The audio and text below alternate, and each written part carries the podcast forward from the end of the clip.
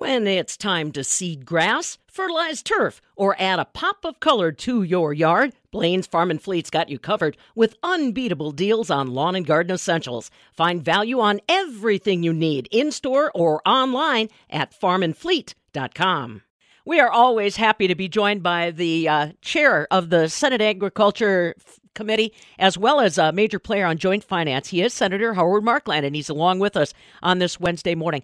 Uh, Howard, we want to catch up a little bit, talk a little bit about numbers that were recently released by the Fiscal Bureau regarding how Wisconsin's uh, pocketbook is looking these days.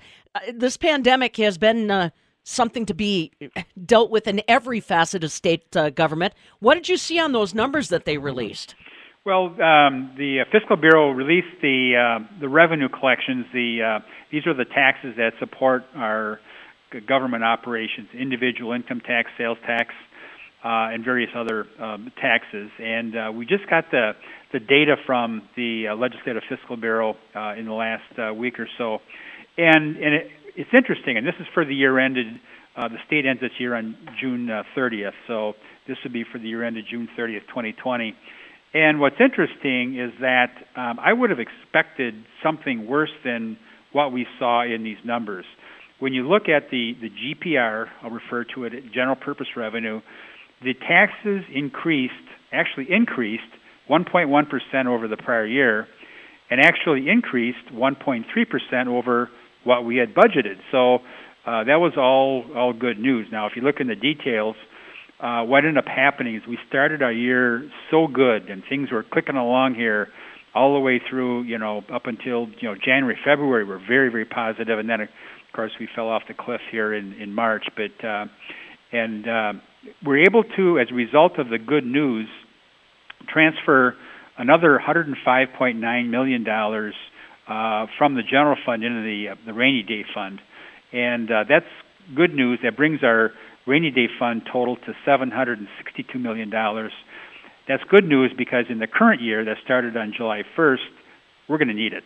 Uh, mm-hmm. Uh, you know, our revenue is probably not going to hit our budget, and and so we're going to need that money. So uh, that's all. You know, and, and the the relevance to our our farmers is that so many of our farm programs, you know, the whether it's the Dairy Innovation Hub, which we've talked a lot about, uh, the dairy processor grants, farmland preservation grants, uh, heck, uh, county fair aids, you know, that all comes out of general purpose revenue, out of GPR. So um, I, farmers ought to be happy too that we had a, a good a, a good year and uh, and again I uh, the checkbook uh, matters doesn't matter what uh, line of work you're in it matters to, to all of us. Yeah, and it's it's good to know that at least right now uh, things are. We don't know what lies ahead, but at least it's good to know that we've weathered uh, 2020 so far in uh, fairly good stead. And one of the reasons, Howard, we want to talk about this is we're always encouraging farmers to take time and talk to their elected officials.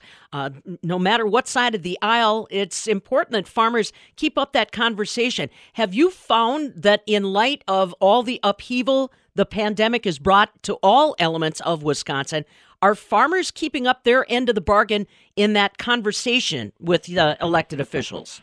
Well, you know, to some degree, yes. I mean, we're going to be coming up here on uh, the the uh, Farm Bureau annual meetings are, are starting here. I attended one uh, already so far, and I'll be going to to a couple more uh, in the next week.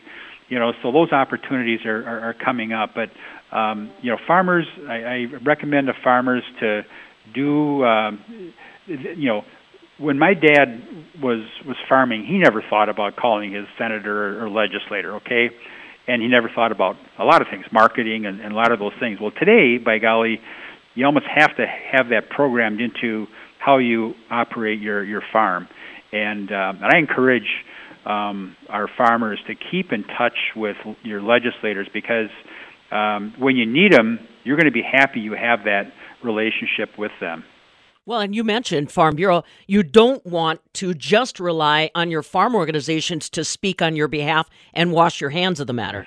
Absolutely, you know, and and I, you know, I listen obviously to the Farm Bureau folks, you know, here in Madison. Um, but I'll tell you what, um, it's um, I, I put a lot of faith into those Farm Bureau members back home. that, the, my neighbors that farm and and the people that I that I uh, are in my district. They're the ones that you know impact you know me me the most. You know, and so you know their feedback uh, is just as in fact I think it's it's more important than actually within the uh, the feedback that we get here in Madison. Mm-hmm. Well, and the other thing is, uh, to your point, when you have made a connection with an honest to goodness farmer, either from your district, near your district, something like that, for issues that come up in the future, you may have a tendency to reach back to them for some real life uh, comments when when issues are developing.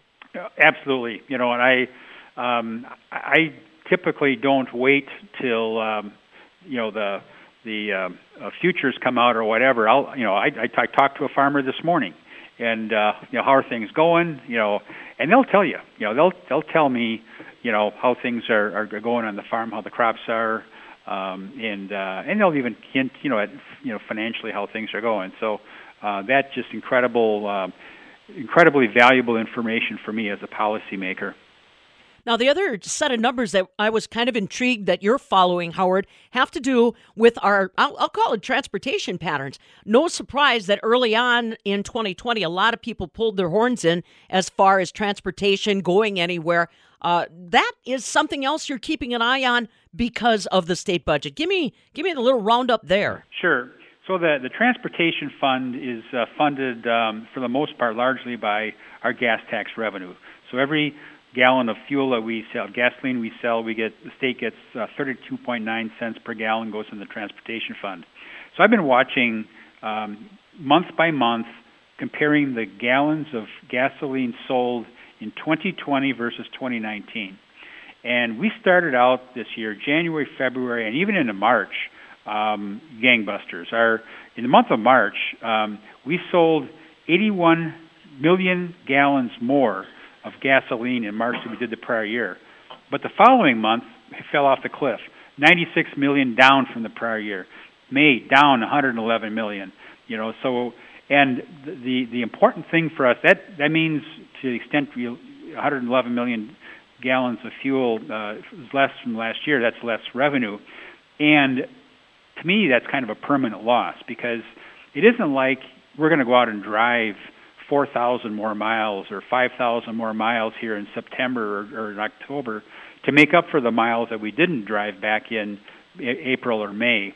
And so, you know, we don't know the extent uh, exactly of what the impact is going to be on our, our rural roads. Uh, and uh, I'm hoping that uh, the, the Department of Transportation can take a look at this. And I sure would hate like heck to have our uh, rural road um, budgets cut because um, we certainly need the the, the, the money to uh, maintain and keep our rural roads.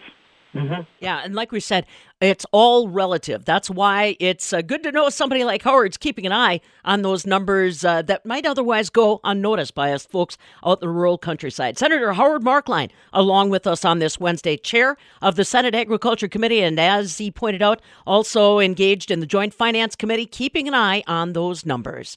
We've got markets coming up in just a moment, and our friends from the Wisconsin Beef Council in studio with us before six.